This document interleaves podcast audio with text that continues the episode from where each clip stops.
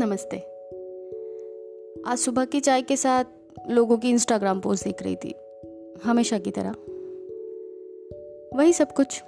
Corona lockdown ब्ला ब्ला वही सब कुछ था रोज़ाना की तरह। पर एक बहुत अच्छी लाइन पढ़ी आज मैंने।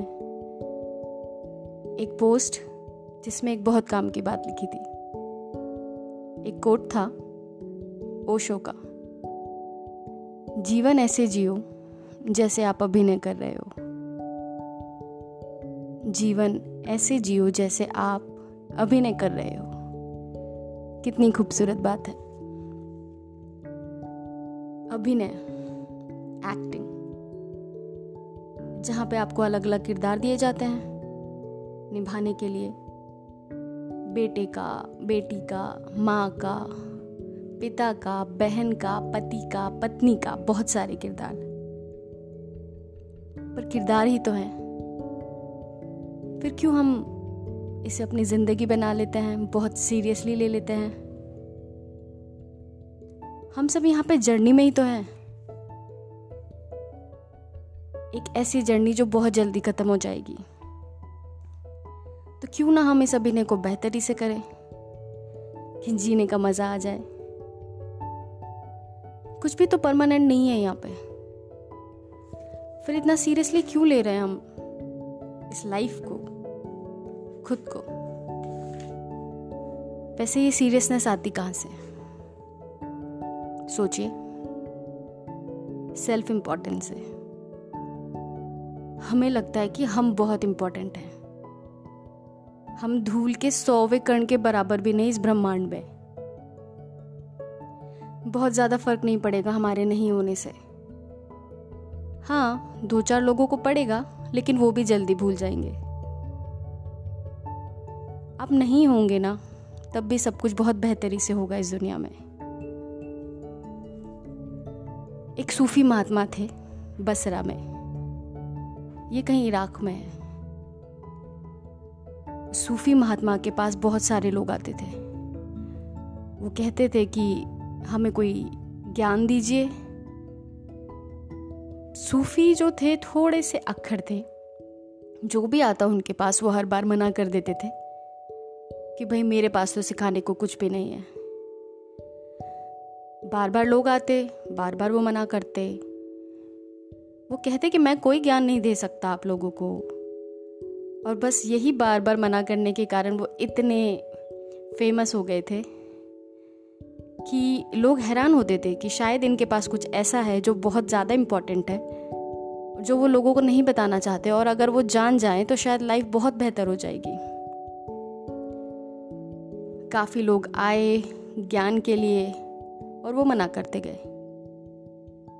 एक दिन कोई बहुत बड़ा ज्ञानी आया उनके पास ज्ञान के लिए। उन्होंने फिर से मना कर दिया, पर वो ज्ञानी भी कम नहीं था। बहुत ज़िद करने लगा। वो रोज़ आता, रोज़ उनसे कहता कि, प्लीज़ मुझे सिखाइए सिखाइए। पर हमारे सूफ़ी भी कहाँ कम थे। वो हर बार मना कर देते थे।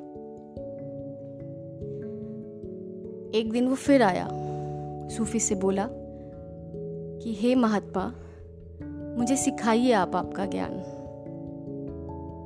सूफी ने उसकी तरफ़ देखा और बोला, मैं तुम्हें नहीं सिखा सकता। तो वो बोला, क्यों? सूफी बोले, क्योंकि तुम सीखना नहीं चाहते। वो हैरान हुआ। उसने कहा, मैं सीखना नहीं चाहता। मैं रोज़ इतनी दूर से आपके पास आता हूँ, आपकी ना सुनता हूँ, दोबारा आता हूँ, फिर ना सुनता हूँ और आप कह रहे हैं कि मैं सीखना नहीं चाहता। ये कैसे हो सकता है? सूफी ने उसकी तरफ़ देखा। एक बहुत गंदा सा कपड़ा, मैला कपड़ा निकाल के उस ज्ञानी को दिया। ज्ञानी ने उस कपड़े की तरफ़ देखा, मुँह बनाया। सूफी ने उन्हें बोला कि आप अपने ये महँगे कपड़े उतारिए और ये गंदा कपड़ा पहन लीजिए।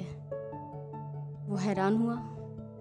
सूफी ने फिर उन्हें एक लोटा दिया कि ये लोटा पकड़िए, ये कपड़ा पहनिए और सड़कों पे चले जाइए। वो थोड़ा सा झंझलाया और बोला लोग मुझे पागल समझेंगे। सूफी बोला, मैंने कहा था तुम सीखना नहीं चाहते।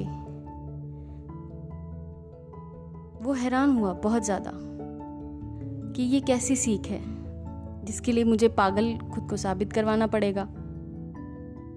सूफी ने कहा, तुम सीखना नहीं चाहते, क्योंकि तुम्हें एक ऐसी सीख चाहिए जो तुम्हारी पसंद की हो, ना कि कुछ ऐसा जो तुम में बदलाव लाए।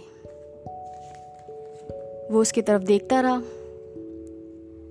खैर लर्निंग ये है कि बदलाव तभी होता है जब हम कुछ नॉन सीरियस करें। नॉन सीरियस मतलब थोड़ा सा पागलपन। कर सकते हैं आप। Non seriousness not dead seriousness थोड़ा सा खुद को लाइटली लीजिए। थोड़ा सा ज़्यादा हंसिए। थोड़ी कम इंपॉर्टेंट चीज़ें कर लीजिए। वो मत करिए जो बहुत ज़्यादा इंपॉर्टेंट है। सिंपल चीज़ें करिए। Simple things are the most important things बहुत ज़्यादा इंपॉर्टेंट चीज़ें ना लाइफ को बहुत सीरियस बना देती हैं। किसी ने कहा था if you beginning to think that what you are doing is very important you need to take a holiday अब यहाँ पे हॉलीडे का मतलब किसी दूसरे देश में घूम के आने वाला नहीं है। हॉलीडे का मतलब है, अपनी सीरियसनेस से हॉलीडे लें। ये पूरे 24 घंटे जो आप दिन में बिताते हैं ना, उस सीरियसनेस से आप हॉलीडे लीजिए। इंसान को हमेशा याद रखना चाहिए कि चाहे आप कितने भी बड़े इंसान क्यों ना हो चाहे कितने भी बड़ी पोजीशन पे क्यों ना हो, कितने भी महान काम क्यों ना कर रहे हो। आप चाहे कोई भी हो, दुनिया आपके बिना भी बहुत अच्छे से चलेगी। खुद को ये रोज़ याद कराएँगे ना?